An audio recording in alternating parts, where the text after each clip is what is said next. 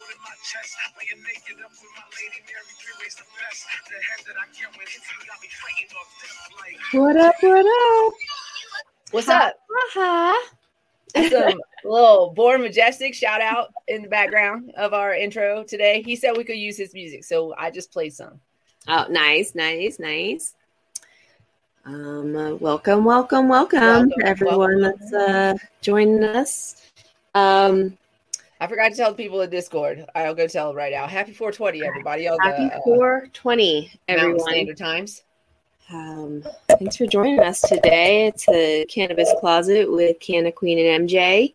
Um, it is an up in the air day. We um, we uh, I, on.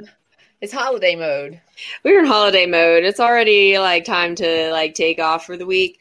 Um, but I did have four days uh, straight back to back of clinic, so I, I didn't. Um, so I don't have anything for the next until December, like the first weekend in December. So That's nice. yeah so it's like okay it's like but we um do what we do and we are the best procrastinators on earth Yeah, on the planet. On um the planet. and we came up with our show today uh in, we came up with an a and a b um looks like a uh it can't happen but we've still got uh a little blurb to discuss and then uh and then we'll move Yeah. on with uh show b we were going to um we're we're still trying to get uh Kevin to come through. He's had a couple of uh uh business related reasons why he hasn't been able to come through, but um I want everybody to send Kevin some good vibes today because he actually has health related reason today why he can't come through. And I hope you're feeling better if you see this. Uh we love you We're and thinking of you Yeah, we're thinking of you. and we hope you're back to business back to business soon. soon. Um, but we do have it is um, Epilepsy Awareness Month, so we are going to share some information about that. Um, but before we get started on the show, while we're waiting on everybody to come through, we'll talk about this week. Um, we're not going to be live on Wednesday this week um, because it is a holiday week and we are in holiday mode. And uh, I don't really celebrate this holiday. I haven't in the in the recent years anyway um too much uh we you know i think uh you have a similar premise where uh we just you know we get together because everybody has the day off Yeah, we gather because we gather like- because that's when everyone has the same time off. You know, um, Jess was like, you know, we have all year long we can get together all the but no, not everyone has the time off. You know, she's like summertime. I'm like, yeah, we have July 4th, and then then what? then You know, like um It's nostalgic too it's hard to get away from the nostalgia even though we do know the history um and we're educated on those things um it you know still there's like the family and the there's some nostalgia behind the traditions that were built right. in And the so meantime Yeah. So that's where my sister and I sit is in the nostalgia of uh you know like again family gathering we it's a time where we could get together have good food you know spend the time with um you know again having the time off you know uh to do it so um Jess was saying next time she's like, let's do like next Thanksgiving, we'll do a dim sum Thanksgiving and just instead of like the whole idea of traditional um, what people call Thanksgiving um is to do know just do something different. You have that time off. We've to- done that. Yeah, like yeah, and not so dim sum, but like we did uh, we did like rabbit one year, and like we just changed it up, like you know, bring what you want, kind of thing. Like let's have a smorgasbord of different food. Let's have lasagna. yeah, yeah, exactly. Um Twice the Iceland too. I don't um, like turkey. I don't even like turkey. Right. I'm more, I do like the ham more. Um, the Me turkey, I too. kind of, I tend to, you know, maybe later I'll, I like to make soup out of it or whatever. Um, pot pie. Yep, exactly. Um, Yeah, Like- I find Christmas probably problematic too, but you're gonna have to drag me away from Christmas dinner. I'm sorry. I love Christmas dinner. Oh my god. So dinner. Yeah. So again, it's, you know, uh, it's, it's not so much about the holiday for us. It, and again, it's education and what we're going to sit here and talk about here in a moment of how the Thanksgiving holiday came about what uh, we were educated, what we were told the story, but then, um, you know, uh, there is a whole uh, bunch of Indian tribes that were uh, wiped out of existence um, because of our arrival to because of colonization. yes, because of colonization, because um, yeah. Because of colonizers. And so, if we want to jump right in, we can, or if not, we can wait and uh, give a few people, you know, give a few more minutes. Let's talk about um, Hey Schnooks uh, sitting there with us doing a little puff puffing. Um, thanks for joining us. What are you smoking on today? Yeah, uh, what do I have today? Um, right now, I've got something from. What do I have? I've got some Casey Jones. Ooh, you love that stuff. That stuff is good, actually. I love some Casey Jones too. I remember. Actually, coincidentally, I was dressed like Casey Jones just a couple weeks ago. I, Uh, look, I look like I was going to go fight some crime with some giant sized turtles in the 90s. I was a 90s crime fighter. I decided what my Halloween costume is going to be. Um so the first time I had Casey Jones was way uh, was a while back um, in California. It's what my uh, what our friend Amy picked up for us when we were having a vacay there, and um, and then as we were walking down the street, there's these two. Uh, uh, I mean, I say hippies for lack of a better word, buskers, whatever, sitting on the street and they're singing and they're like, Casey Jones is better, yeah, yeah, yeah. And they like had a whole like thing, and so we danced with them for a minute, and then we took off because it was like I was like, yes, it is. I was like, it is uh, truly makes things better. Um, um, Do you know where the name for that came from? I wonder. Like, did they just? I for this particular strain, I mean, it had to be a Ninja Turtle thing, right? I don't know. I mean, that's a good call because Casey Jones comes from, I think, uh, the reference. I don't even know. Yes. Isn't Casey Jones a. It is a Grateful Dead song too. You are correct about that. Right. But. I was- so it could be that. I would say I would I would lean more towards that actually. That's Jess in the back background if anybody's wondering. Um, Hey, Jess. Casey um, Jones Wikipedia. let's look for the yeah, for Casey Jones cannabis. Make sure it says cannabis. I know, I know. There is a real Casey Jones who was an American railroader who was killed when his passenger train collided with the stalled freight train in Vaughan, Mississippi. Jones was a locomotive engineer for the Illinois Central Railroad based in That's so interesting. So this is uh, Hi. a real per, uh, person, uh, Casey Jones. His real name was though was John Luther Jones, and he was just Aw. called Casey. Uh, there is the Casey Jones, uh, Teenage Mutant Ninja Turtle uh, hockey guy. hockey guy. Um, why is Casey Jones so famous? Uh, nope, not that one. Okay, so let's just then move on to I'm smoking Mob Boss, by the way. my boss. I do like the my boss. I love it. Um, so Makes this is good. so from Leafly. We'll go over to WikiLeaf too. I like to. I haven't done it. I, I remember you know working in the facility and um, googling different names and trying to figure out what what's going on. Yep. Back in the back in the days in the beginning, we would Google it so we could see what it was crossed with. If we weren't familiar with it, it we could go right to Leafly, and oftentimes they would have some of the more popular strains available for us um, to to help our patients understand what they were using. All right. So, um, Leafly says the same thing. Casey, choo choo. Casey Jones is coming down the track. Casey was a famous engineer who was killed in a train wreck in 1900. More recently, Oh, it's a train wreck cross. Oh, train wreck and Thai. Yes. Okay. So this is more recently. He's also the name of the Teenage Mutant Ninja Turtle character who's found fond of hockey masks and vigilante justice. However, this Casey Jones is a cross between Oriental Express, which is train wreck and Thai, and East Coast Sour Diesel. So that's also why I love it because I love the diesels. Um, that provides an earthy, sweet palate with subtle hints of citrus. Casey Jones produces pleasant sativa effects and an uplifting and great uh, for releasing your and uplifting and great for releasing your creativity. So yes, this is also um, why I love this uh, cultivar. Yes. I love that. It's a train wreck cross. They were like Casey Jones. We're going to name it after a, a guy that runs a locomotive. That died. Um, Rest in peace, Casey Jones. We're going to and smoke. it, died in a train wreck. So, case So there you go. It all comes back full circle. That's pretty Um, interesting. You wanna Do we want to look up Mob Boss?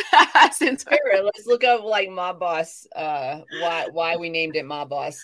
It probably has a lot to do with the crosses. Which, Mhm. when you think about Casey Jones, though, you don't think about train wreck Cross unless you know the history. Unless you know the history. Listen, y'all, Um, you just came here and learned something today that you may not have known before. I certainly didn't know that about Mr. Casey Jones.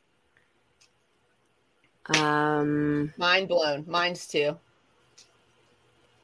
Okay. The Grateful Dead lyrics make sense now too. Like more. I'm, I thought I was going to look that up next, uh, or I was going to look that up previous. Thanks for saying that. Okay. Mob Boss, also known as Mob Boss Tang Tang, is a sativa dominant hybrid strain made by crossing Chemdawg and Tang Tang. The strain originates from California and has earned fame for its staggeringly heavy resin product. Mob Boss delivers hard hitting effects in the form of jolts of cerebral mental stimulation. Medical patients and consumers tell us they use Mob Boss for a quick relief of mus- muscle tension, mood relief, and appetite stimulation.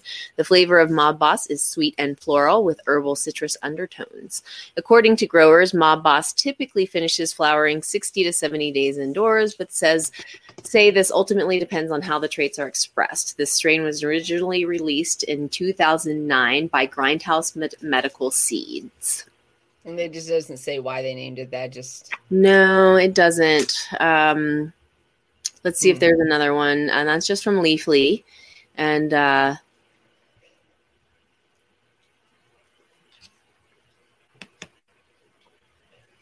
Uh, welcome everybody. This is the Cannabis Closet podcast, and uh, I am Canna Queen, and this is MJ. Oh, other way. I always point the wrong way. Um, and uh, yeah, it's uh, it's the Monday before the holiday uh, week end, long weekend. Um, y'all, don't go out on Friday. Just stay home. it's just not worth it. all they do is mark the stuff up so you think that you're getting a good deal, and it's really it's not even a really it's not even a real deal. Don't keep out. Shop local. If you, Yeah, know, if you're gonna go out, shop local. Yes, please. Thank you. And shop black owned businesses, please. Um, let's see. Uh, this is from AllBud, and their notes are the strain earned its fame due to its intoxicating effects and uh, uh, doesn't say anything about uh, la la la. Same things. I was like, does it beat you up like a mob boss? Like it, I don't feel like I get beat up by it. It will feel as though Oh. someone smacked you in the face. You will Oh, feel okay. You will feel a buzzing pressure around your head that will immediately cause your eyelids to lower themselves. However, the strain is not rem- recommended for tiring end of the day high. It, in- it instead delivers a high dose of body relaxation. Um, strain has shown benefits with muscle pain, anxiety, and migraines.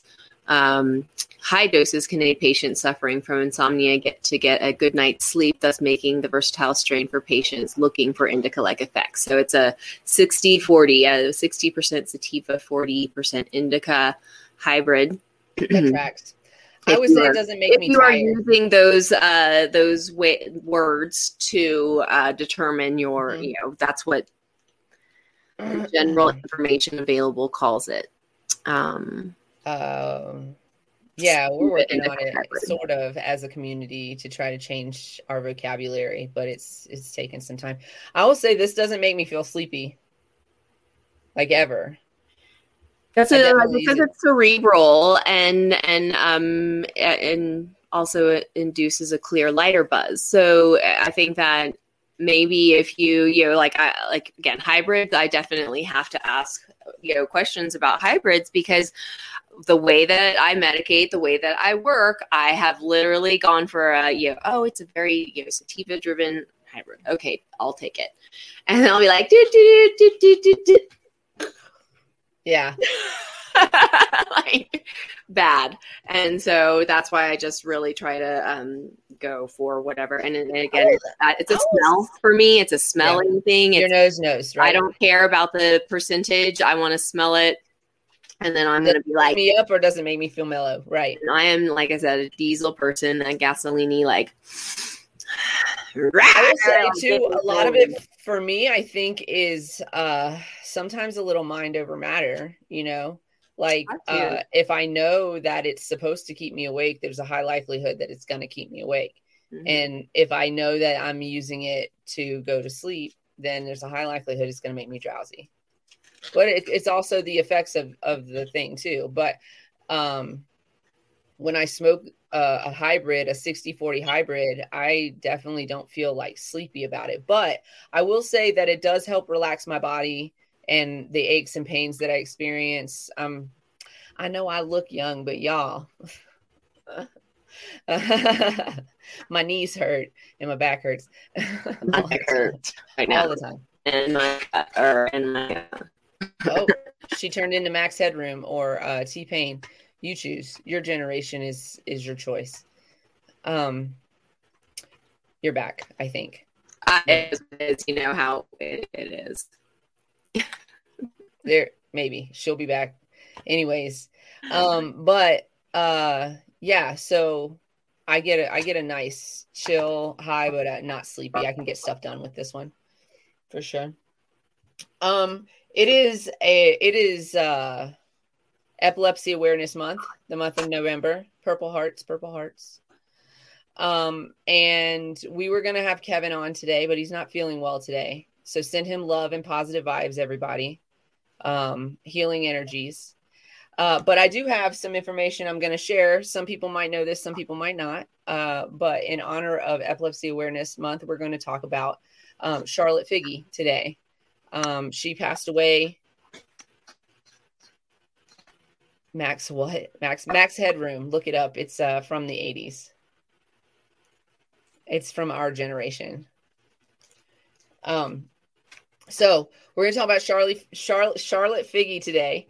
Um, Charlotte Figi, um, I would I would call her family a pioneering family in this industry, wouldn't you say? Um, yes, Yeah, yes, they, they completely advocated for their they're the reason that we um, that we got uh, CBD availability for, um, especially for children, but for people who uh, live with epilepsy or different forms of epilepsy. Uh, we do not want to become famous. Thank you. Have a good day. Well, we do, but not We'll do like it on that. our own. Yeah, Yeah, they. not like that. Uh, we got us, we got it. Thanks. Have a good day. but thank Okay. you. So, um, Charlotte Figi, uh, hey Schnooks, are you an admin in uh in Twitch right now? Can you go ahead and block those people if you are? Let me know. Um, okay, so uh, Charlotte Figi uh, was born on October 18th, 2006, uh, and she has a twin sister, uh, and her parents' names are Paige and Matt Figi. At three months old, Charlotte had her first seizure. She was diagnosed with a condition called Dravet syndrome, which is um, a uh, type of epilepsy. When she was five years old, she used a wheelchair and she had up to 300 seizures a day. So let's just stop for a moment to um, think about that 300 seizures a day. If you had to do anything 300 times a day, you had to stop doing everything else and do just this one thing 300 times a day. There's nothing you can't like get anything done. So think about as a child um, having 300 seizures a day. That means that her development, she couldn't develop, uh, you know, normally as a child. She couldn't um, learn to crawl, walk, etc., because she was having these seizures and her body was um, having to work on this this thing. Um, so uh, she was having 300 seizures a day, uh, and she had trouble speaking. And again, this this causes developmental issues because you can't learn anything if if everything is stopping um, for you. In 2012, Um, her mother researched, uh, Paige Figi researched uh, CBD marijuana oil, cannabis oil for her daughter's treatment. Um, and she began taking oil from a, a cannabis plant. So here's this has always been very interesting to me how how things happen. Um, I am I am an advocate for responsible breeding. I'm a responsible breeding advocate, okay, especially within the legalized market. Um, I'm not an advocate for breeding just for THC content and um, and things like that. I think whole plant is very very important. Having said that, um, there was a plant that uh, was grown, and the cultivators called it hippie's disappointment. And the reason they called it hippie's disappointment was because it, it tested low for THC. So it had low THC content. Um, it was later renamed Charlotte's Web. Uh, the so this is Charlotte's Web that everybody's heard of, right? It's high CBD, low THC.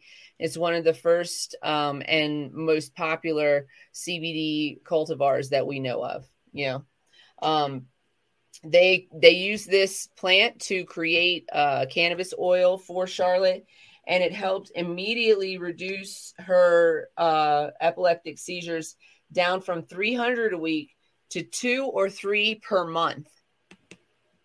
300 a week to two or three per month from just taking this high CBD, low THC oil.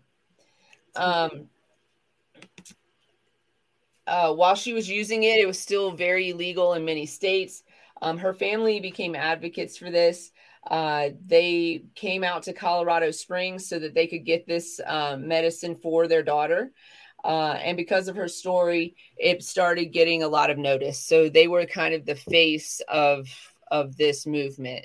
Um, this um, CBD was being offered for children parents were moving from states into Colorado and into California into legal states so that they could get access to CBD medicine for their children with epilepsy. And then that also opened the doors for for people understanding how cannabis could help with other um, uh, childhood illnesses as well and, and into adulthood illnesses such as autism for example and so we start seeing cbd being used for autism and it's all because it all all really started here with um, Charlotte Figi.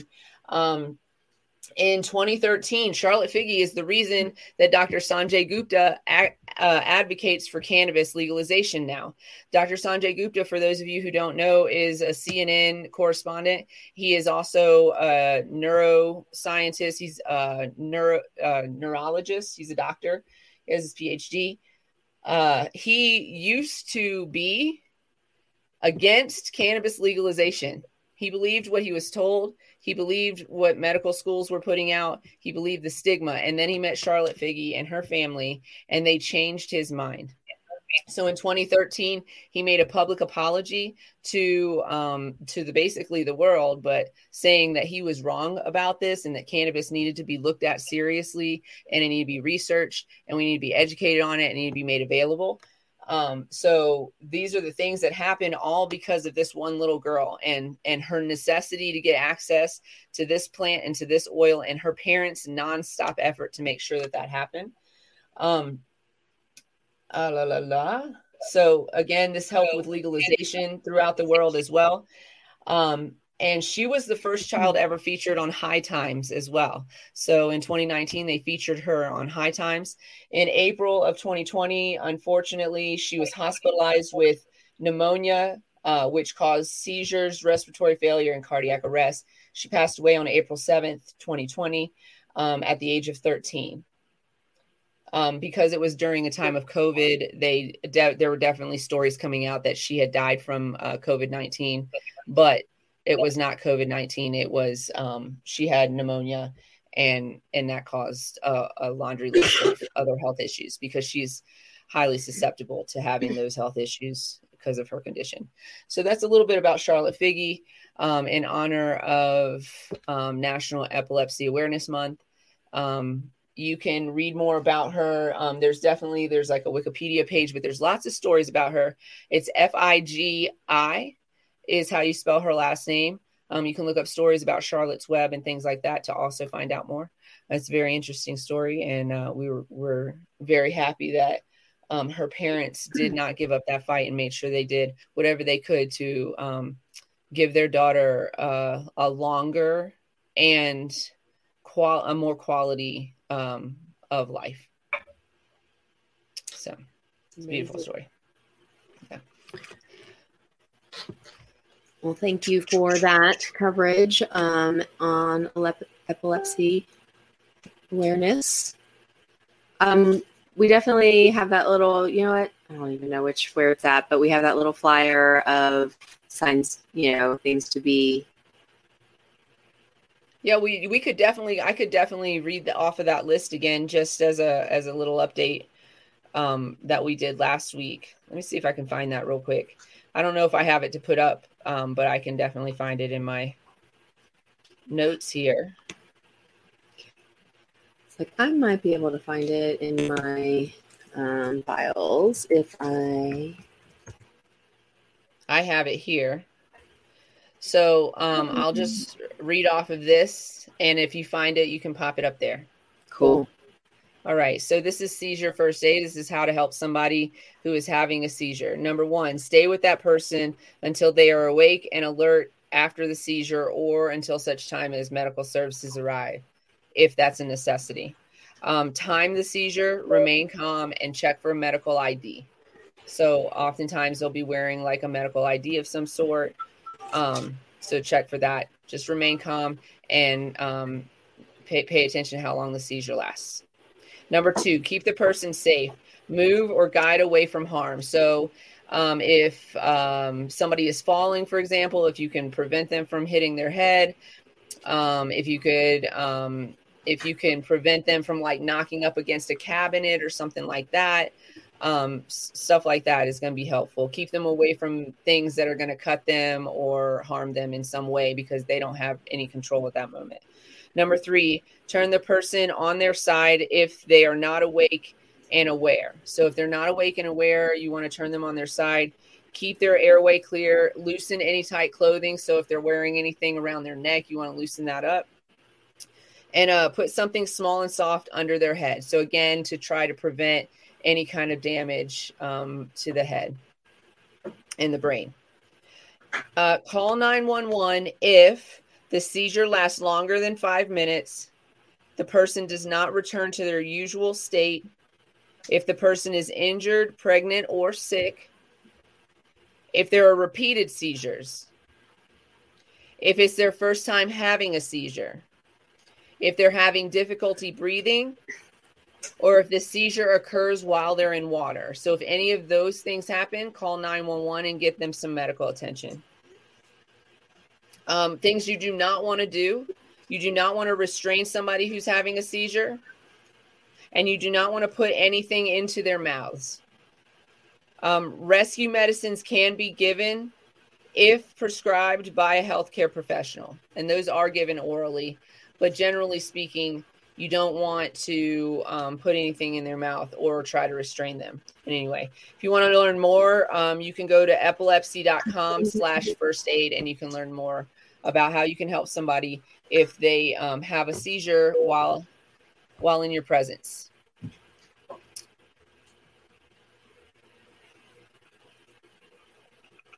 I was just uh, reading uh, some of the comments down here. So, yes, CBD oil is uh, really great. I think whole plant medicine is your best bet, honestly. But we need more research on the plant, and and um, certainly with more research, we're going to find that certain um, certain uh, combinations of cannabinoids are going to work for this, and certain combinations of cannabinoids are going to work for this thing. And it's going to be just like uh, general medicine. When you think about it, it's going to to be kind of uh, balanced in that way in the future. I think medicinally, as far as medicinal use is concerned, and we still have adult use in most or in a lot of states that have also legalize medicinal use. And with that, you'll still have access to flowers and concentrates and things like that. But I think in the medicinal world, we're going to start seeing um, in our future, uh, as we advance, we're going to probably start seeing those balances. And as we do more research and understand how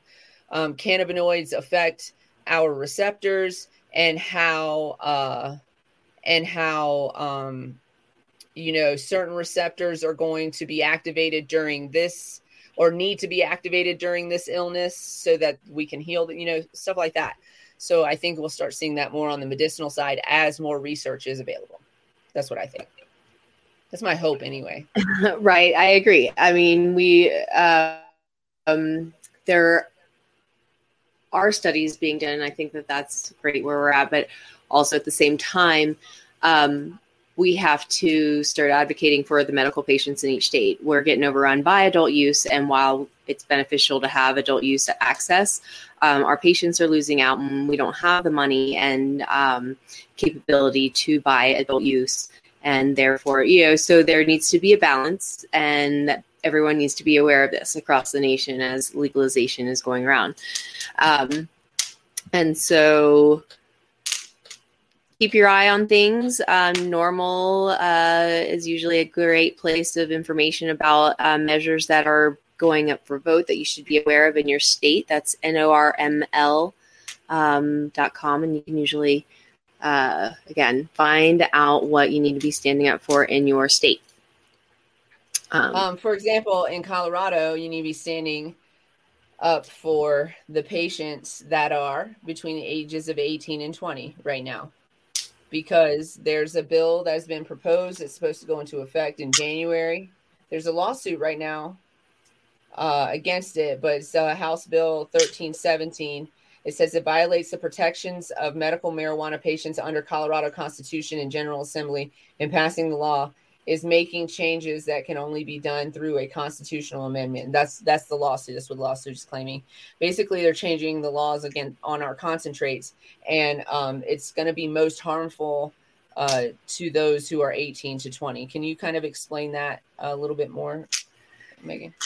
Um, so essentially, what it does, and uh, so say uh, we, I was talking to different um, um, dispensary agents this past weekend and uh, one uh, person's take or uh, notes on it were if a patient qualifies at you know 17 or under the age of 18 um, they have access and this uh, measure does not affect them they can pick up the uh, whatever amount i guess they're going to limit at eight grams regardless um, no problem. Because their parents can pick it up. Because their parents will be picking it up for them. Um, right. The minute they turn 18, they now have to have an additional uh, certification and um, that they are limited to two grams of product, concentrate product. And so it also, um, oh,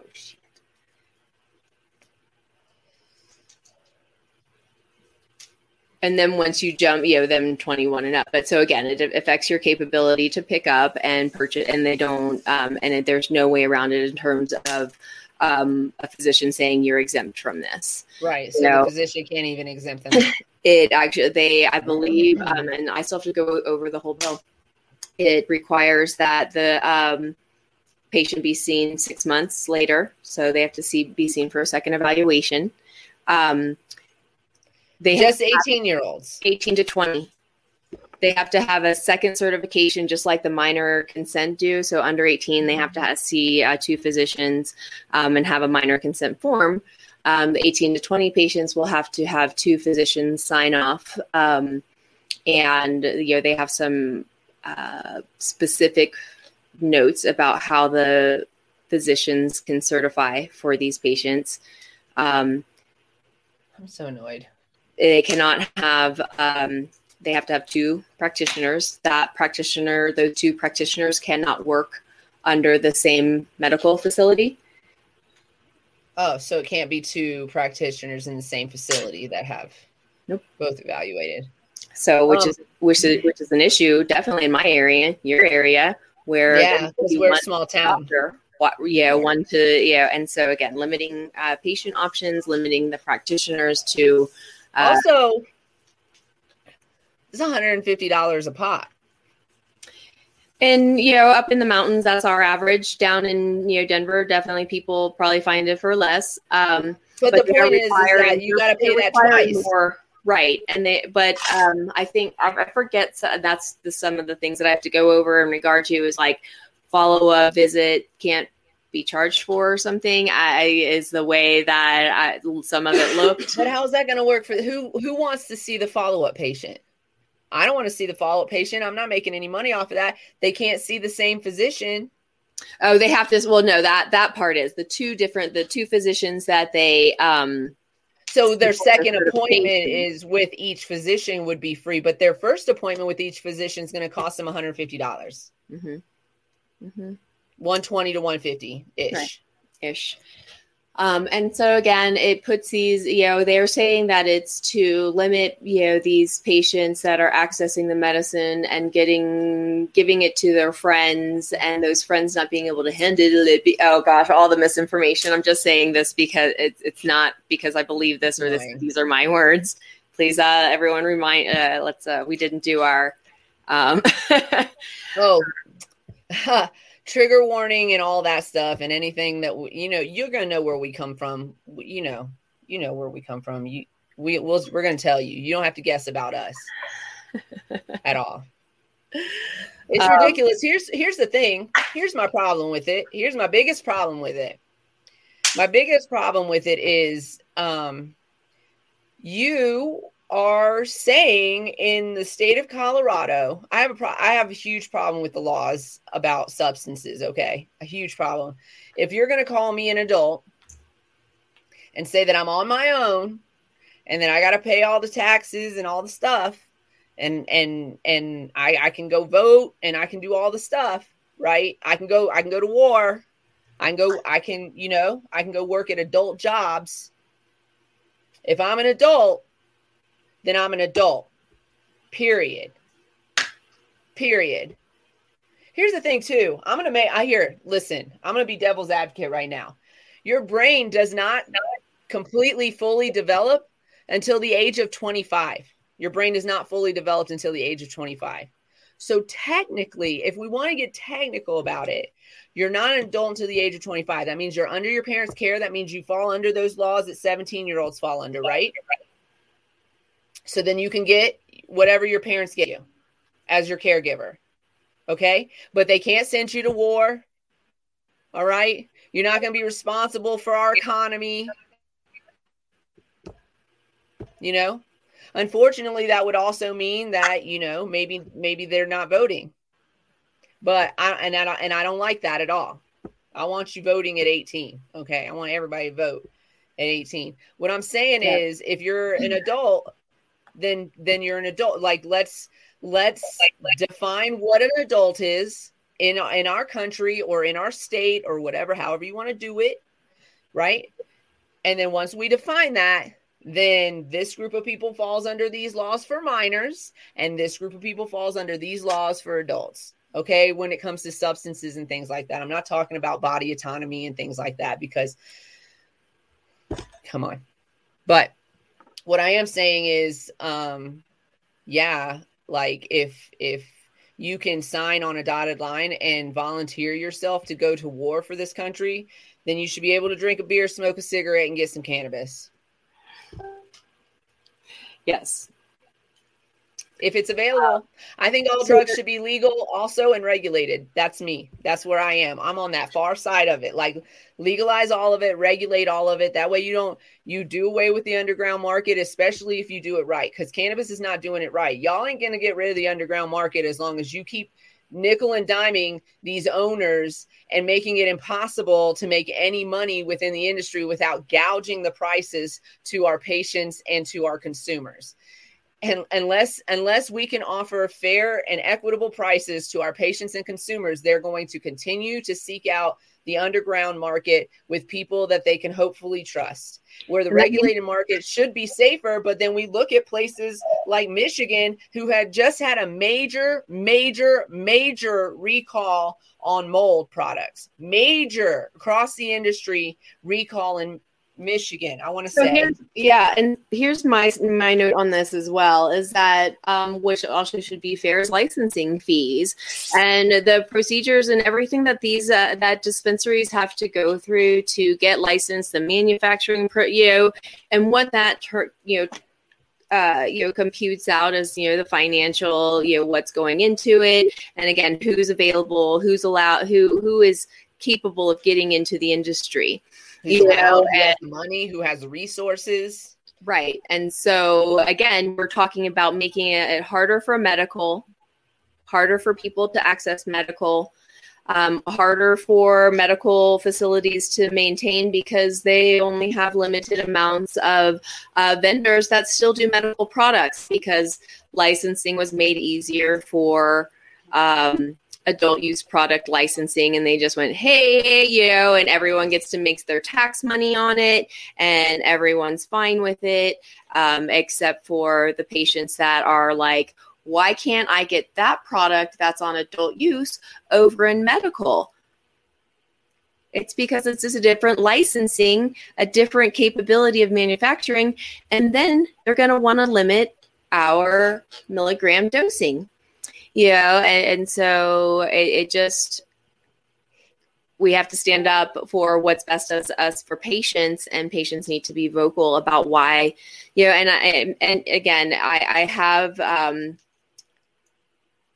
I don't know. I've heard the negatives of it all, so it's it's frustrating. But you still have to be in those rooms and stand up, as frustrating as it is. Um, as patients, we have become complacent, and um, just let everything roll by like oh yeah it's fine. Oh yeah it's fine. And now they want to you know put additional taxes. They're talking you know additional taxes on that part i was gonna say that. Thank you for saying that because i was just saying i was just thinking that. I was like that they just put on on our ballot this year to raise the taxes in cannabis not any other industry to help pay for shit they always look to us first. They're like, "Oh, we have this fucking cash cow now." New cash cow, you know, and they I mean, I did see an article somewhere that did talk about uh, what goes out, you know, what the the tobacco and alcohol industry um, you know, essentially what it looks like in comparison. And there was still a, a, a marginal difference of like, mm,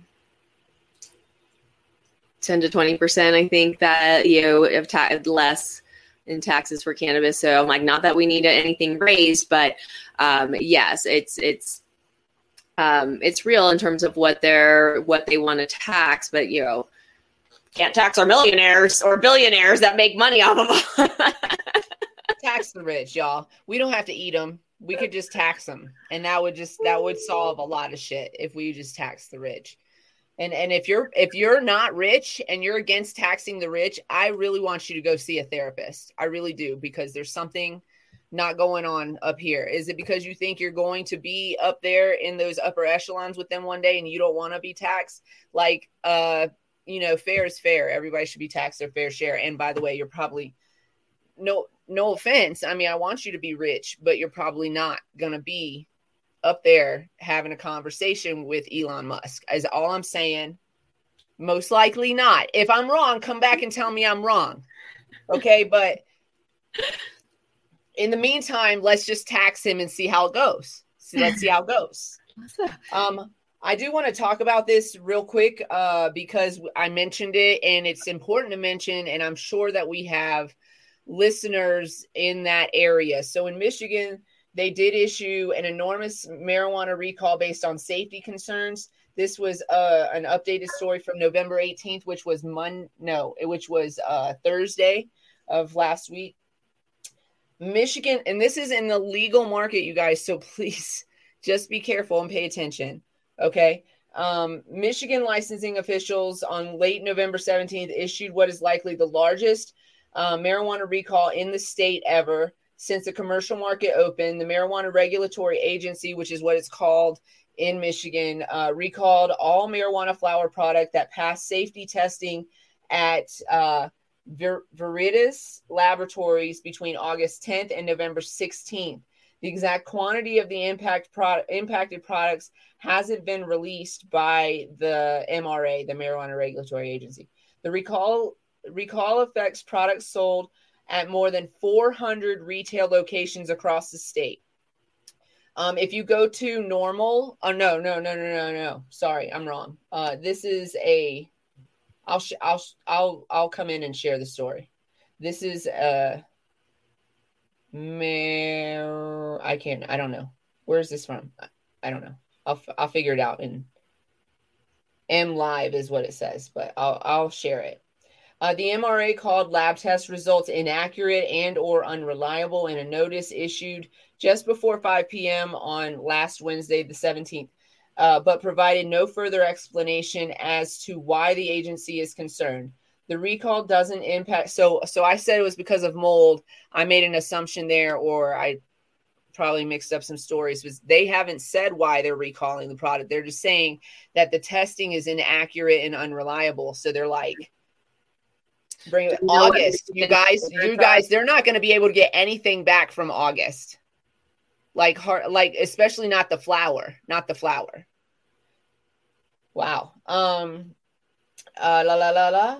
They said it doesn't impact. So, it's yeah, it's just flour. It doesn't impact THC extracts, vaping cartridges, resin distillate. While we strongly disagree with the decision and firmly stand by our test results, we are fully cooperating with the MRA and working closely with our customers to minimize interruptions and retest affected products at no cost. Uh, and uh, that's that's from the lab.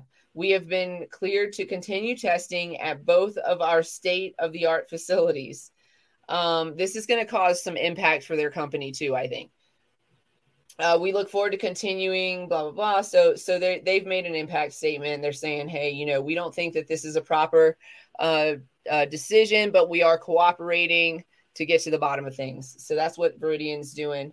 Um, customers who have who have the recalled product are asked to return it to the retailer that they purchased it from for proper disposal. According to the MRA notice, consumers with weakened immune systems or lung disease are at high risk for health related incidents such as aspergillosis, um, which can impact lung function. And if the if these potential if these potentially harmful products are consumed. Um, and then they have the numbers, the testing numbers, the labels. Uh, that's why we label everything so that you can uh, go back and say, oh, this is the number on the label, right? You're frozen um, in a crazy look for a second there. um, and so, yeah, that's, I mean, this is a crazy huge recall. It's probably one of the biggest ones I've ever seen. Over 400 stores are going to be impacted by this. Uh, They're going to have to take back product and um, replace that product with clean product. Um, the the lab is going to have to potentially retest product at for free at no charge and they're potentially going to lose a lot of customers too because this is going to impact these businesses and I can't if I can't trust you to do things the way it need to be done, then I need to go utilize somebody else, right? This is where a portion of legalization would be great because we need that interstate commerce. We need to be able to import and export cannabis to other, Yeah. but it you know, again has to fall under, you know, and this is where regulations and testing need to get online and on board and not have stupid languages of like, oh, a joint turns into a different kind of product when you turn it from flour to a joint because it's wrapped in paper. yeah. Yeah. you know those are rules that get made and so um sorry Your connection is crazy right now. yeah that's why i'm not going too crazy into uh talking um need to there's nothing i can do about it i don't know It's like you're a little bit of T Pain and a little bit of Max Headroom.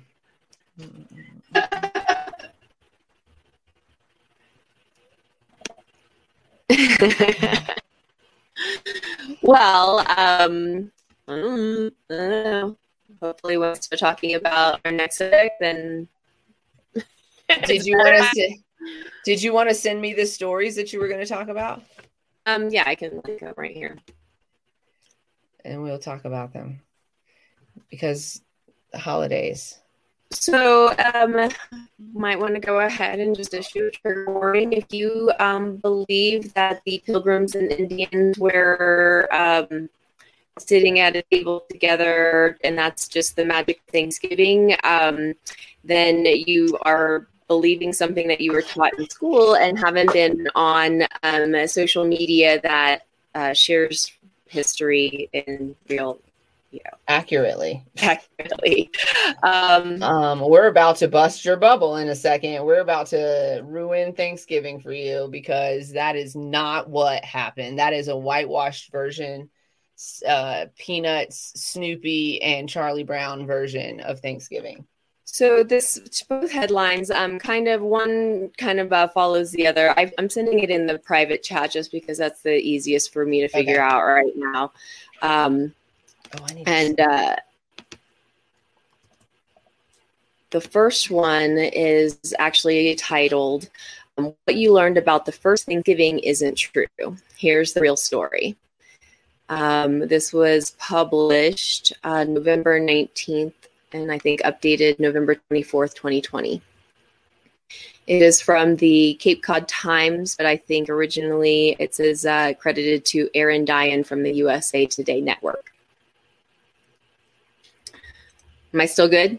All, all yes, good? Okay. yes.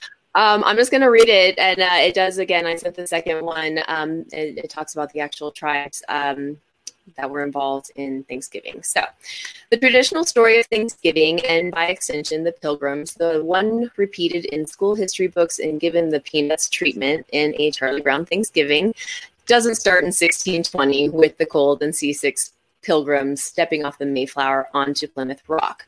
It also doesn't start a year later with the pilgrims and the native Wampanoag all sitting together to break bread and celebrate their first successful harvest and a long, harmonious relationship to come. It doesn't start there because those things never happened, despite being immortalized in American mythos for generations. The pilgrims spent only a few weeks of the 1620 oh, oh, sorry a few weeks of 1620 in the wampanoag village of Patuxet Patuxet. Sorry any pronunciations I apologize. Which they would not would rename Plymouth now P L I M O S M O T H now P L Y Plymouth and they certainly didn't step off onto Plymouth Rock as for the 1621 feast, that supposed genesis of today's Thanksgiving tradition, there was a small feast, but the Wampanoag were not invited. They showed up later. Their role in helping the pilgrims survive by sharing resources and wisdom went unacknowledged that day, according to accounts of the toast given by pilgrim leaders. Um, goes on to kind of talk more about Lincoln's first Thanksgiving Day didn't mention pilgrims. The first National Thanksgiving Day did not invoke the pilgrims at all. In 1863, uh, it goes back to the um, the tribes in a minute. Um, the first National Thanksgiving Day did not invoke the Pilgrims at all. In 1863, President Abraham Lincoln declared a Thanksgiving Day on the last Thursday of November, looking to reconcile a country in the throes of the Civil War.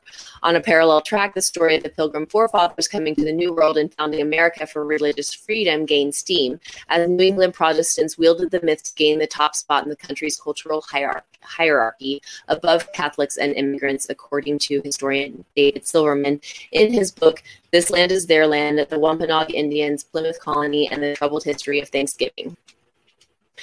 As Americans looked for an origin story that wasn't soaked in the blood of Native, Native Americans or built on the backs of slavery, the humble, bloodless story of the 102 pilgrims forging a path in the New World in search of religious freedom was just what they needed, according to Silverman.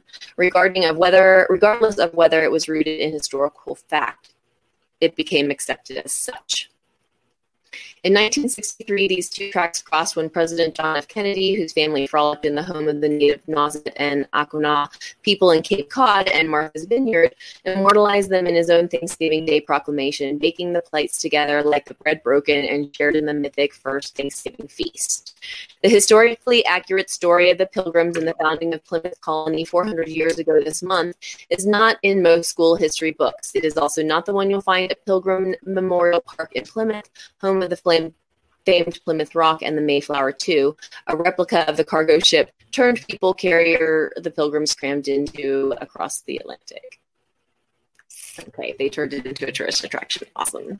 Beautiful. That's the beautiful. more historically accurate telling is gaining a foothold in small circles as members of the Herring Pond Mashpee and Aquinnah Wampanoag tribes.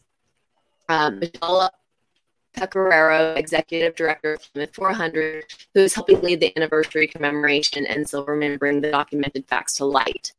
How are we supposed to improve on this sorry record if we don't understand the sorry record? asked Silverman. He is a George Washington University professor.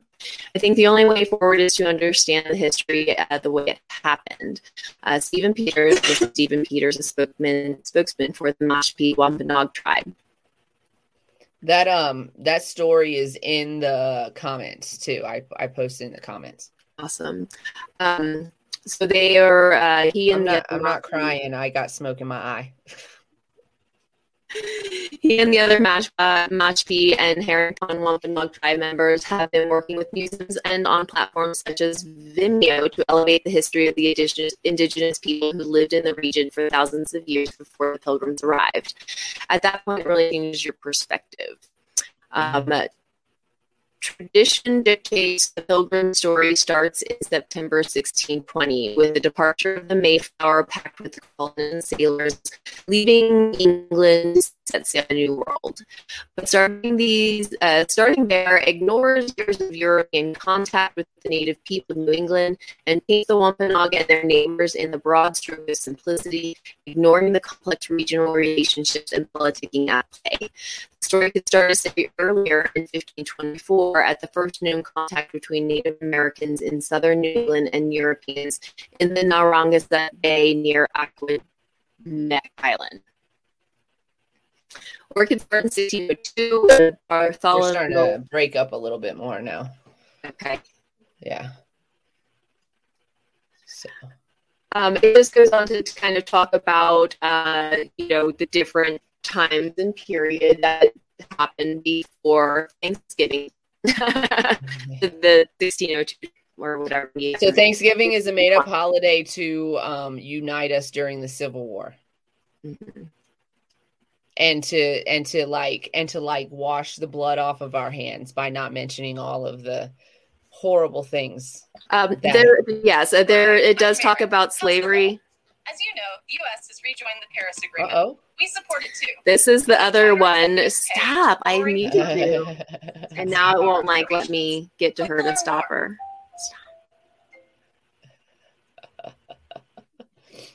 This is lot. Got to hear all of that though, didn't you? Yes. Um, What's up Okay, next? um, I wanted to just kind of uh, read this one Oh, uh, sentence about another date. Okay, great, perfect, just in time. Um, so it, it goes on to say, um, also in 1614, when a Nauset tribe member named Epenow was captured by Europeans and kept in bondage for three years, he engineered an escape and returned to his people uh, on Martha's Vineyard. Um, but that same year, Tisquantum, later known as Squanto, and 19 other Wampanoag men were lured onto an English ship, taken captive, and sold into slavery. So um, this is how you get paid back when you offer, you know, your hand. Um, Tisquantum, who spent time in Spain and London, would later return to Patuxet, and he and Epenow would play important roles in burgeoning Wampanoag pilgrim relations. Only Squanto was immortalized in the pilgrim story. Um, and so that's the, oh no, there's a whole bunch more that I did not see below the gigantic Twitter uh, and other logos. Like, that's how it ends. Um, the best starting po- point, according to Peters and other historians, is 1616, when a lethal pandemic tore through many Wampanoag villages. In three years, one, uh, one once populous villages like Patuxet, where the pilgr- pilgrims would eventually settle, would eventually settle, were utterly void of people, as English explorer Tom Thomas Dermer wrote, further threatening the ex- existence of the Wampanoag. The Na- Narragansett tribe, their powerful Western rivals, were left largely untouched. So they essentially got wiped out by disease and then overtaken by another tribe that was bigger. yeah. Um, they weren't used to diseases, uh, Um, you know, so settlers is the wrong word though. Colonizers was is the right word.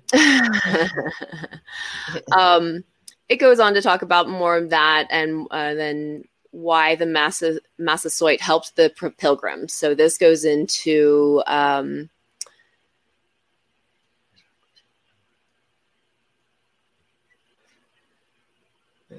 it's a lot. Yeah, you guys, it's in the it's in the thing. We'll put. We'll, is that the second article? No, this continues on in that main article, uh, the Cape Cod Times. Um, it goes Okay. into So that's in the. It's in the um in the chat or the comment section. Yes, and uh, so definitely worth the full read um, to educate and continue to uh, share the history of these um, tribes. So the second article is actually the you know talking about the Wampanoag people telling their story on the fourth 400 Thanksgiving anniversary. This strain's making me not able to talk, and I'm going to drink some water here. Okay. The real reason that we're doing this, you guys, is because we just want to take this opportunity to like be educated and educate others about the reality of the upcoming holiday. We do realize that, yeah, everybody's going to get the day off. And so we're going to take that time um, to hopefully safely interact with our friends and family. Please do so safely. Um, remember, COVID is still a thing, people are still dying. Um, it is not a hoax and um so be careful out there. Um but uh while we do realize that that is going to happen um maybe this year we can start a new tradition of um taking some time out to educate ourselves and maybe our families or having like a family thing where we like tell a story about a Native American um, tribe and um, what and and like what what uh, MJ was just reading how some tribes were wiped out due to disease because we colonized over here and that's what we did. And and we do have an atrocious history okay that's something that we can't change we can only change how we uh, react and how we behave going forward and how our system works going forward, how we make those changes going forward now that we know that we were lied to, that we were undereducated, that we were whitewashed, educated, you know, things like that. We can use that information and instead of being mad about it or going, well, what can I change about it? I can't change anything. So I'm just going to go on with my life the way it was. That is a privilege to go on with your life the way it is and um, not be affected by what happened in our past and what continues to happen in our daily lives systemically. Um, understand that, that that kind of history that is generational. That affects generations um, into into the future. Um, they there were deals made with native uh, tribes and that's why we see a lot of um, like the territories and the and the and the um, um, tribal lands. And but what but what happened was is that uh, um, white men said oh here's some land for you. We're giving it back to you. This is yours right? But it's the shittiest part of the land. There's like it's hard to grow on those spots of land. It's like desolate parts of land um, because of the way uh, because of boarding schools and the way that we indoctrinated uh, Native Americans into our culture on their land. Because of those things, a lot of them lost their language. Um, so there's historians and people that are studying their um, native language and starting to bring those things back. But a lot of language was lost. Um, we lost a lot of people. A lot of tribes were completely wiped out. Um, and um, families were separated. So there, so there were there were children sent to boarding schools and not returned to their families, or their families were completely separated, and they were assimilated into American culture. Um, and and these things affect generations because then these these children have children, and these children have, and then they teach them the same lessons, right?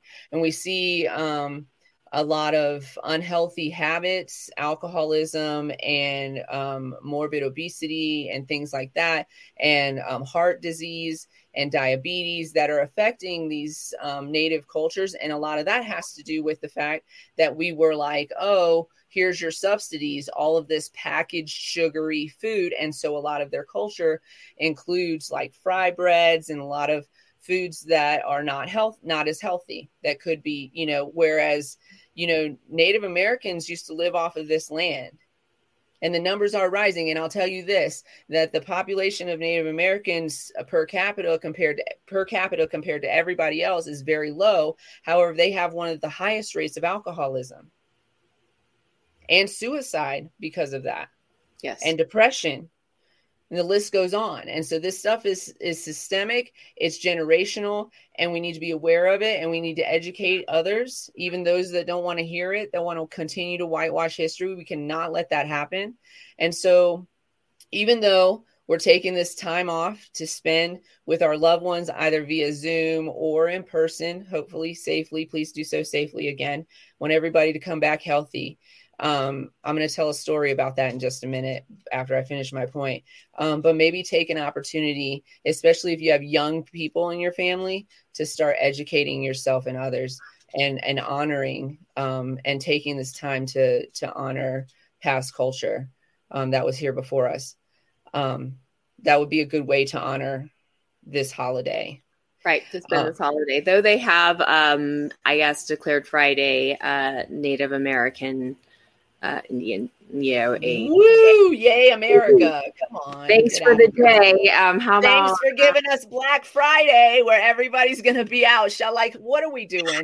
We're gonna we're gonna like throw a name on a day where we've already um consumerized it. Is that is that proper English? I don't know. Where we've already got people out there.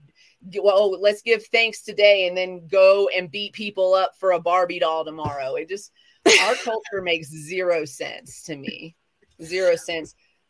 Um, I wanted to say, um, and I, and I, and I, I promise, I'll promise we'll try to bring it back up after this.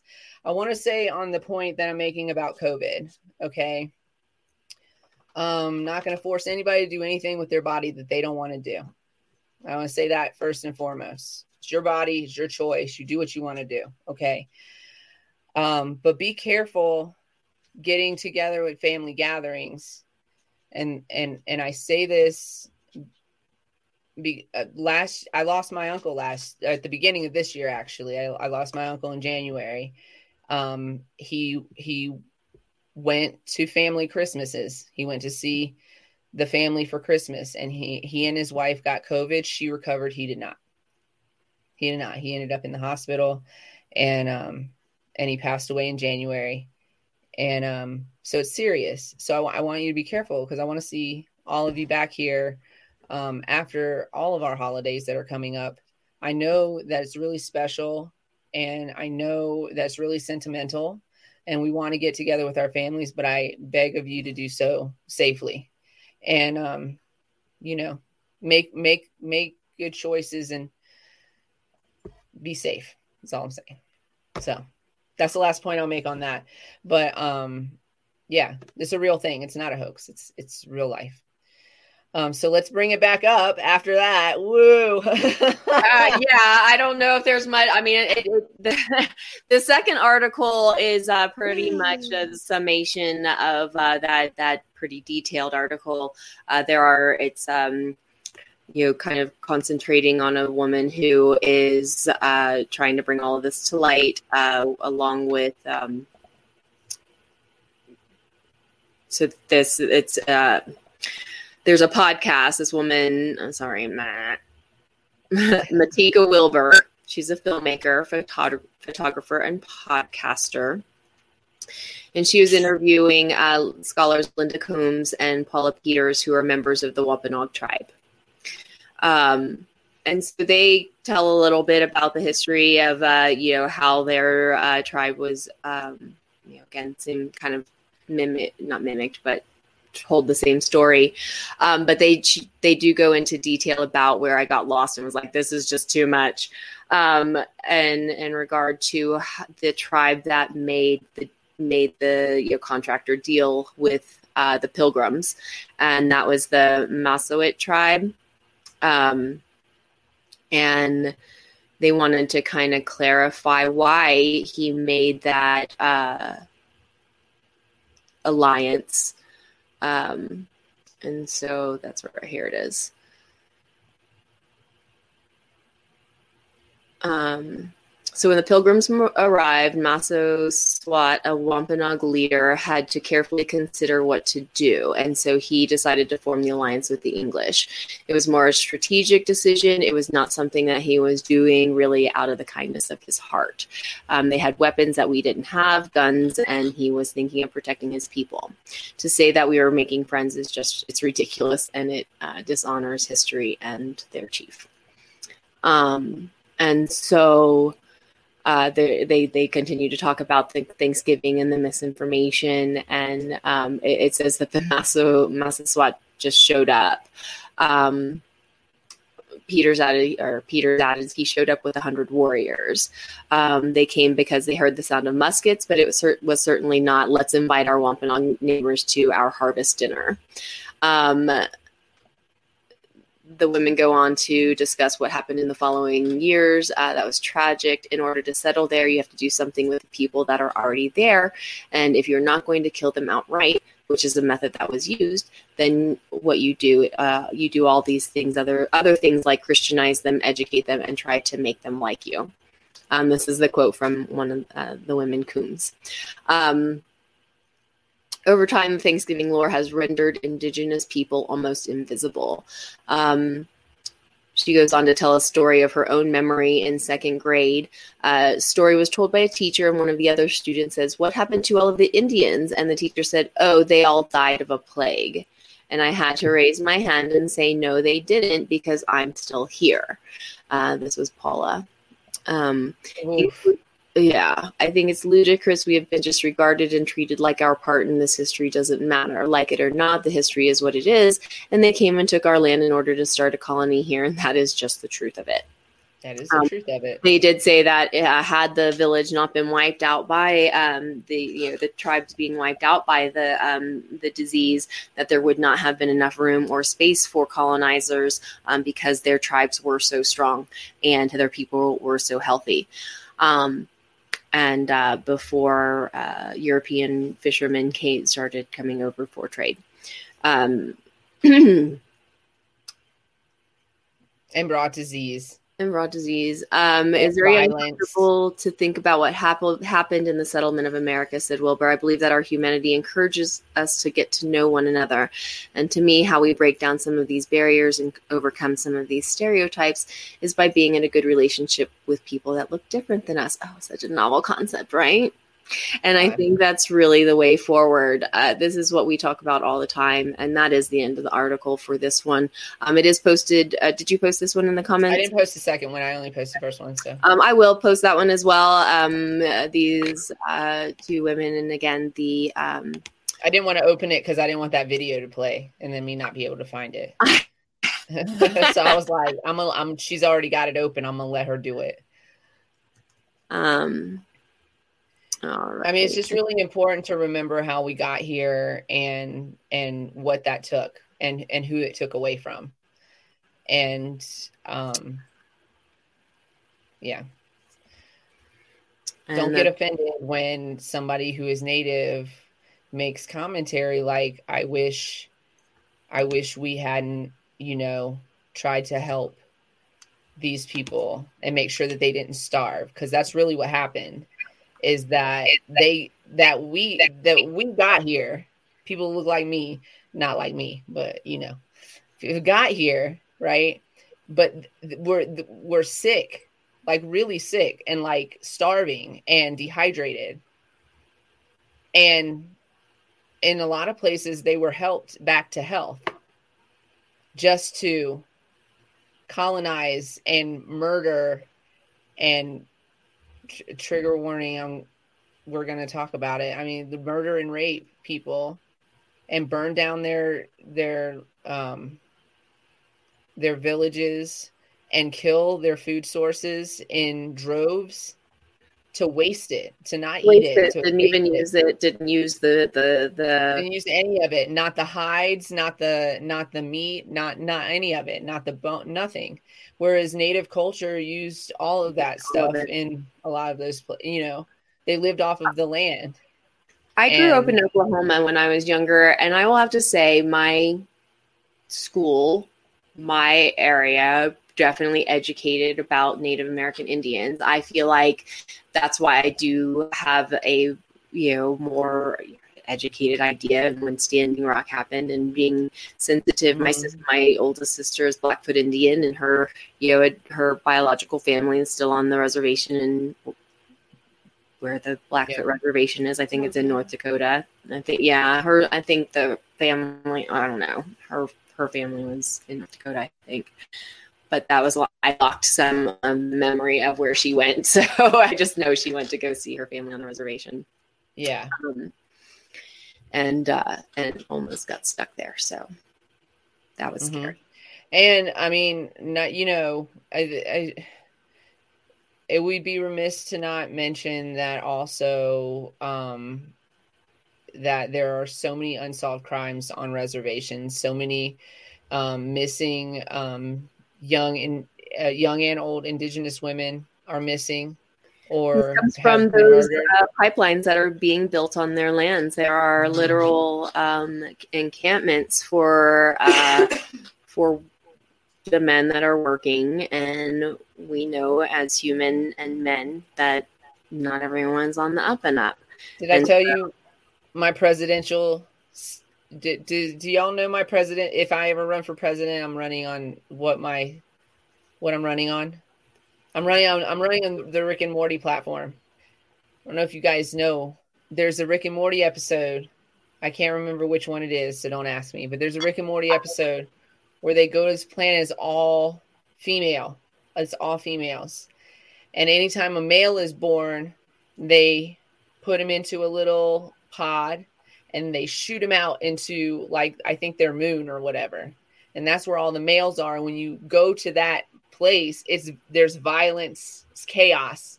It's complete chaos up there. And um they send a pod up there like a robot pod. And when they send that robot pod up there, all of the male, like they send a bunch of them, right? And all the males jump on it and then they're like, fuck it, right? and then the pod comes back down to the planet and then the the females get impregnated and then they give birth. And if they give birth to a girl she gets to stay and she gets educated and she gets to help. And and the female planet by the way is uh very chaos free it's very like things are running smoothly on the female planet.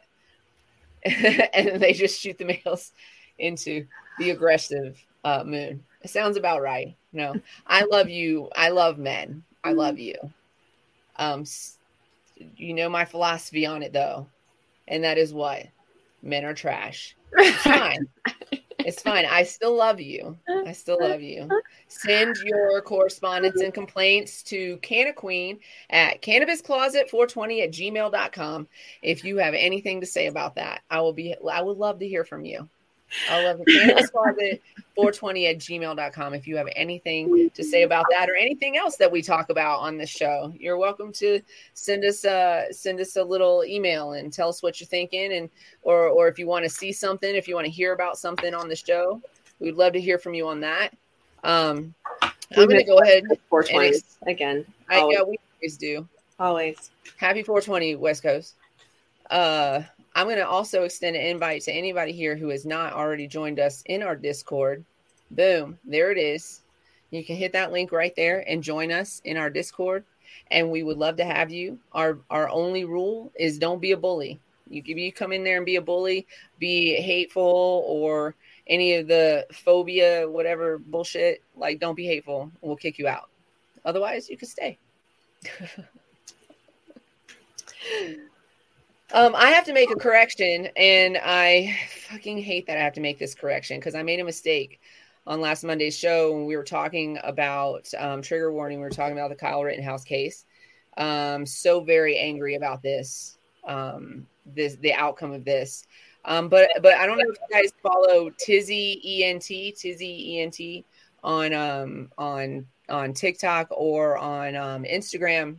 But he actually did a video on this explaining why um, Kyle Rittenhouse was able to get away with um, with what he did, um, and um, like it's because of the laws in Wisconsin that he was able to um, find so many loopholes. Not to mention the judge was on his defense team, so um, you know, that of course added to it. Um, but I made the mistake of saying Tamir Rice last week, and Tamir Rice was actually um, the young 12 year old boy who was playing in a park with a toy gun who was shot by police in two seconds flat. They didn't even have time barely to stop the car. Um, who I meant to make the comparison about in age, especially, um, was Trayvon Martin. Trayvon Martin was killed by a neighborhood watch vigilante um, for carrying some Skittles and a bottle of tea. And he was unarmed and he was painted as the villain. And um, and this young white boy who killed people with his gun, who he who which he should not have had at his age, or in the state that he was in, he legally had it. Um, he um, was was put into this hero light and the media does that often. They do it often and um it's it's it, again it's the feature not the flaw. So you know you got to hire the right representation so that we can change the laws and so that we can all live here um, equitably. So sorry about that. I keep bringing it down. I don't know what to do about it I just needed um, to make that correction. I just needed to make. I just. I did. You want to. You want to me? I didn't want to. I just Here, didn't want to leave that that incorrect information hanging out in the air. I just didn't want to do that. I couldn't live um doing that. It sounds dramatic, but it's real. It's true. I just I couldn't oh, just leave that's that. What, that's what. Fact check. Um, let me. Um, I'm gonna load up I'm gonna load up here and um, let's do a dab, or I'll do a let's dab. Bring that um, thanks for joining us, uh, the Cannabis Closet with Canna Queen MJ, and I think I'm frozen. Uh, uh, uh, am I? I don't know. A little bit. You were max headrooming. I think that is part of the show now. I don't. I think that. I think that. I should just change my uh, my moniker down there and just say part of the show now. MJ Max Headroom.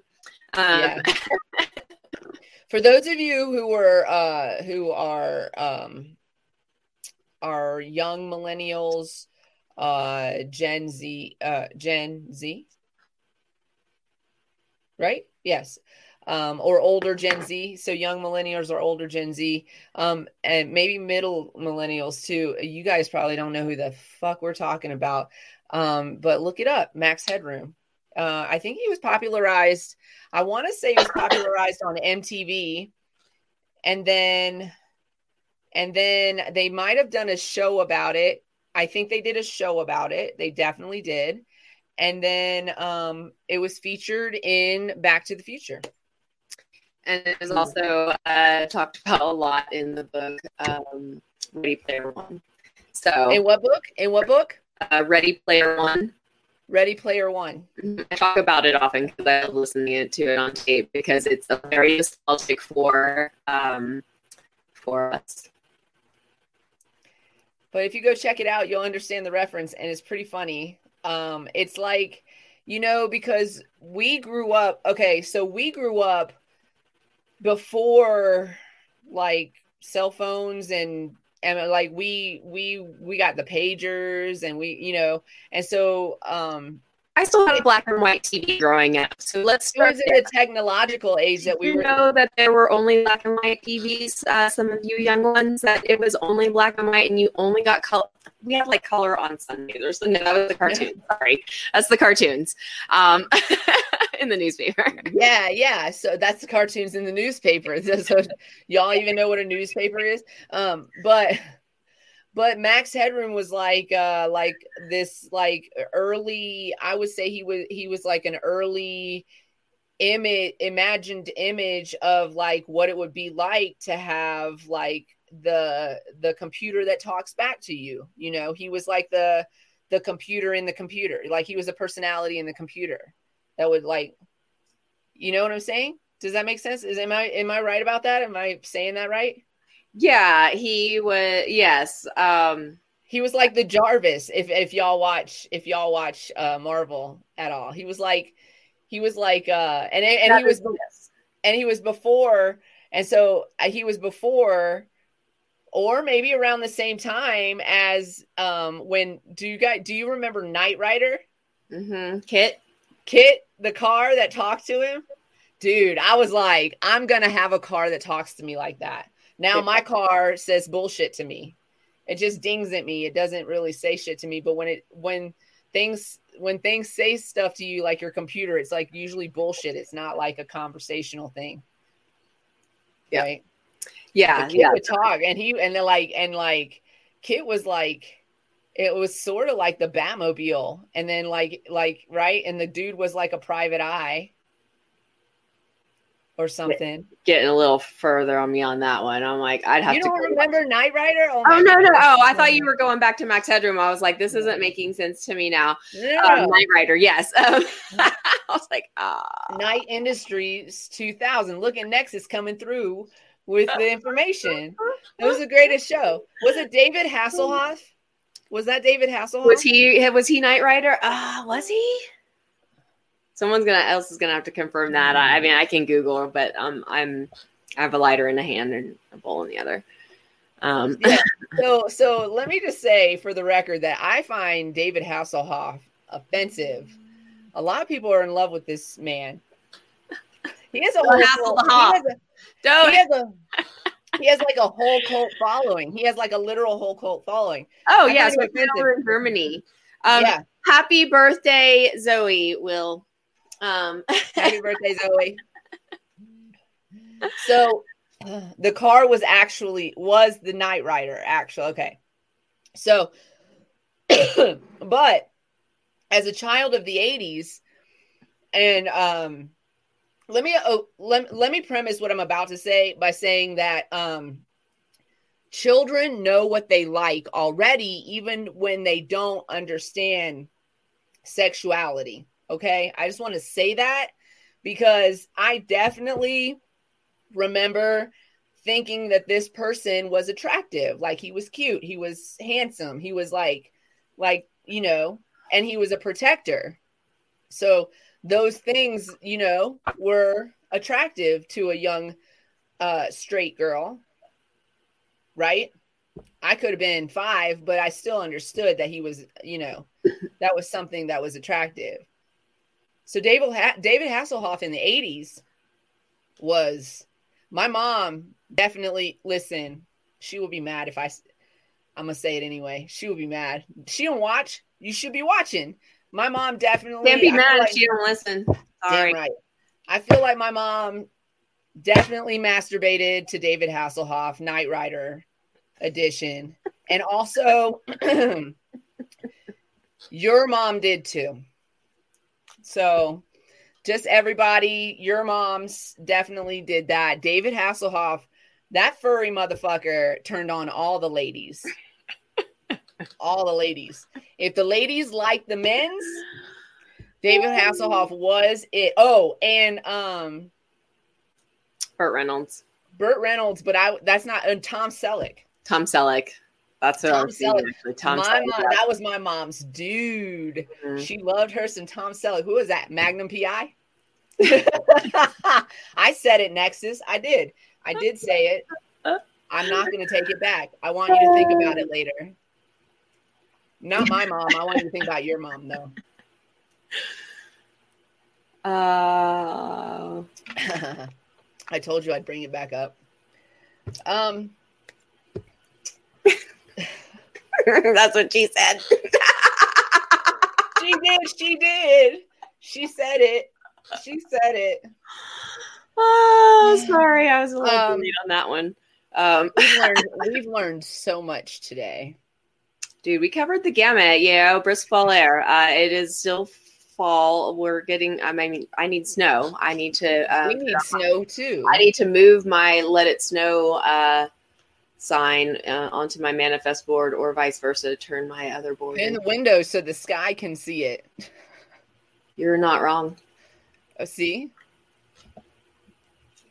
I think I should paint some uh, glow in the dark paint on it uh, then as well. And so that's right. So the moon can see it too. I need the water to work with the moon, to work with the you know rain, to work with the, you know what all the things. Y'all, y'all, did I make you feel uncomfortable? I hope the answer is yes. Um, I'm like, hey, is it?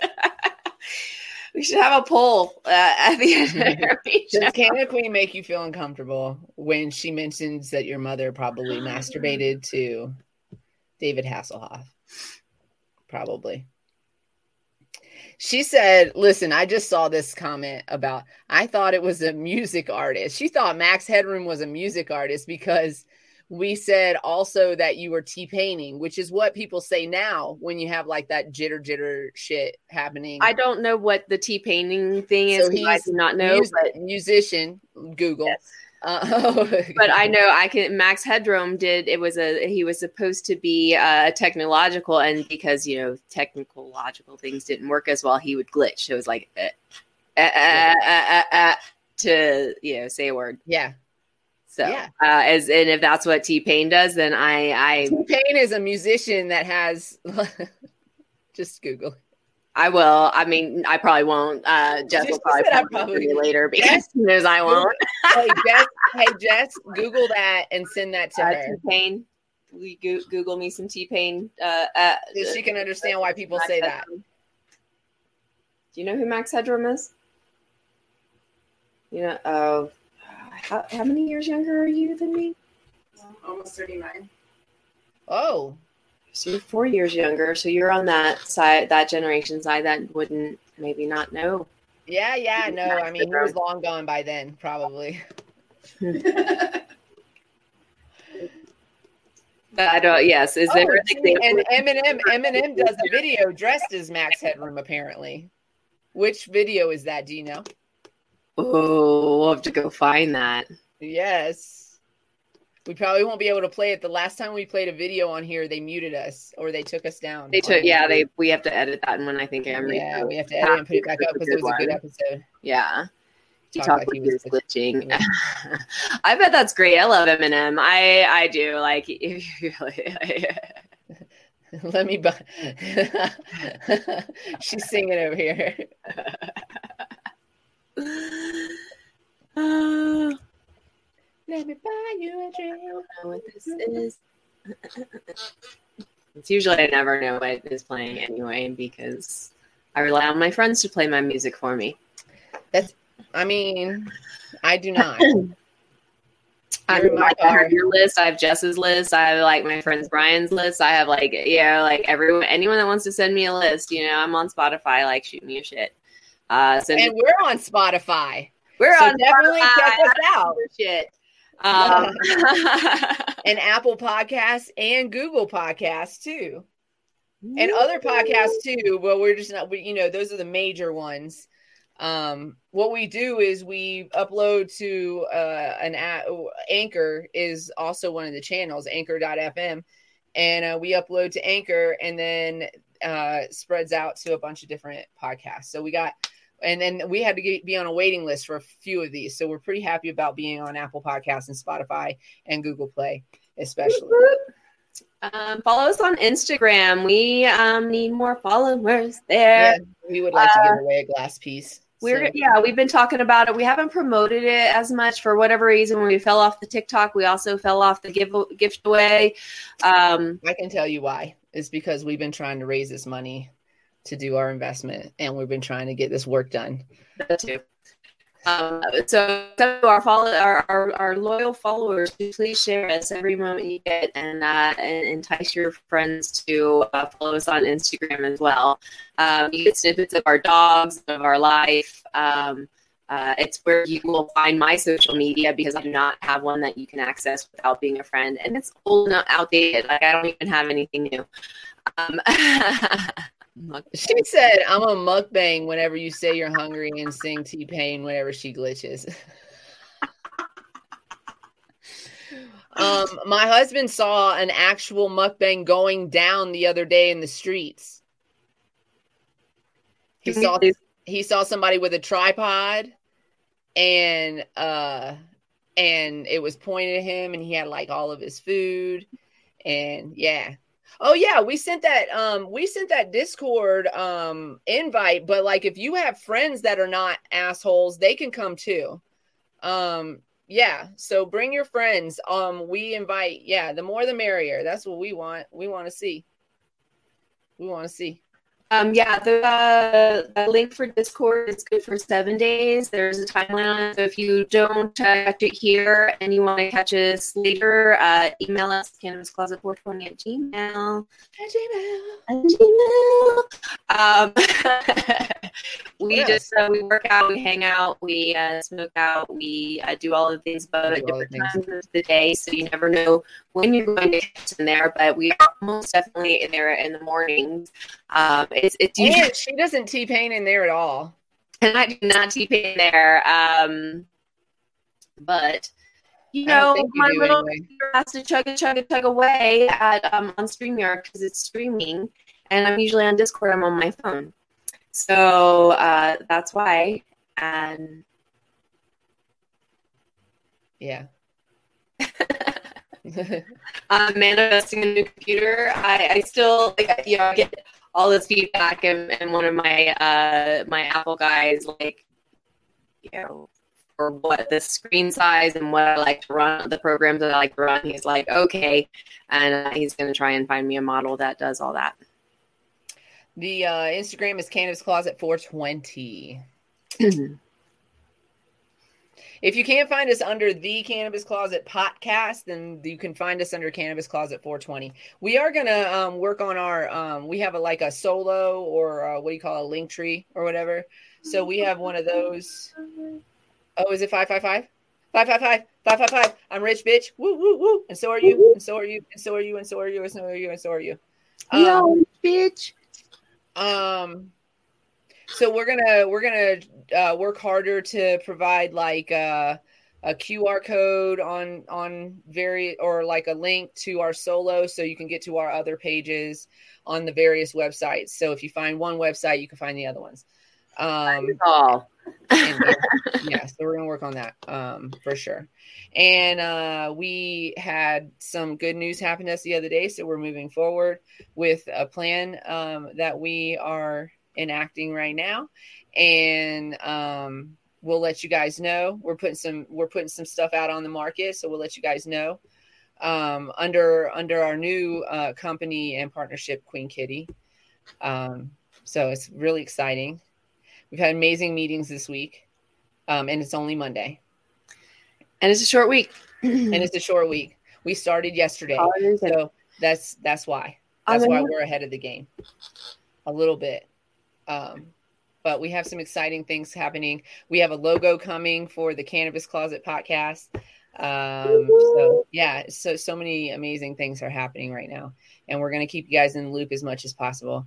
Um, definitely, if you join us in Discord, you get to kind of sometimes hear insider information because we talk about it all the time. We talk about stuff going on all the time. So definitely join us in there for a morning smoke. And uh, again, we're going to be off on Wednesday. Uh, so everybody have a wonderful um, time off. I'm not going to say the other thing because I, I really I don't celebrate it, but I definitely enjoy your time off and be safe and be careful out there. Um, and gorge yourself with as much food as possible. And if Um, you have to work because your employer is open um, on a, a, a national holiday that everyone else gets to take off with their family and friends, then um, I'm sorry. And um, uh, I thank, will you not be for, thank you for being there for those that uh, feel the need to go out and about. Um, I have gone out to eat uh, dinner somewhere else on Thanksgiving Day because I did not want to cook, and um, and that was lovely too. Um, but it, it because tip tip extra if you if you not if you having somebody deliver food to you or Yes. or, uh, or you're going out to Whatever eat make sure you tip extra um uh what was i going to say also uh, shop shop local on friday um shop black owned businesses on friday um try to stay away from things like amazon and walmart and things like that um what else what else what else because don't forget there's stuff sitting in uh you know apparently sitting in ports or boats out. yeah uh, yeah you're never going to get it You're not If you getting get it. you're never going to get it repaired because never gonna get it. Never gonna get it. And I Oh, uh, I said we were going to be off on Wednesday. We're going to be back on the following Monday, which is the 29th. Um, we're really hoping that um, Kevin feels better. Kevin, feel better. Um, um, and and hopefully he can join us on the last um, day in November. That we will be. Um, well, I mean, we'll talk about epilepsy awareness throughout the year because he is a great friend of ours, and we'll keep everybody informed on that front. Indeed. Um, Indeed. Um, be careful out there. Enjoy your time off. Yeah. Um, and try to educate yourselves. Maybe get an argument over Thanksgiving. It'll save you money over Christmas. Um, fun facts. follow, me, follow me for more facts. Follow Canada Queen DGO for more fun facts. Um, Uh, let me hit this button so we can go out on uh, with a bang and uh, let's do it. all right. Thank you, Uh, you guys- us today. Thank you for joining us. Make sure you share, follow, subscribe, whatever the options are. Um, join us in Discord. Be nice to yourself. Put your mask on before assisting others. Cultivate love. Bring it to you. There's enough for everybody. And stay lifted, Stay everybody. lifted. We'll see you on Monday. We love you guys. We love Have you. A wonderful time off. Peace. Peace out.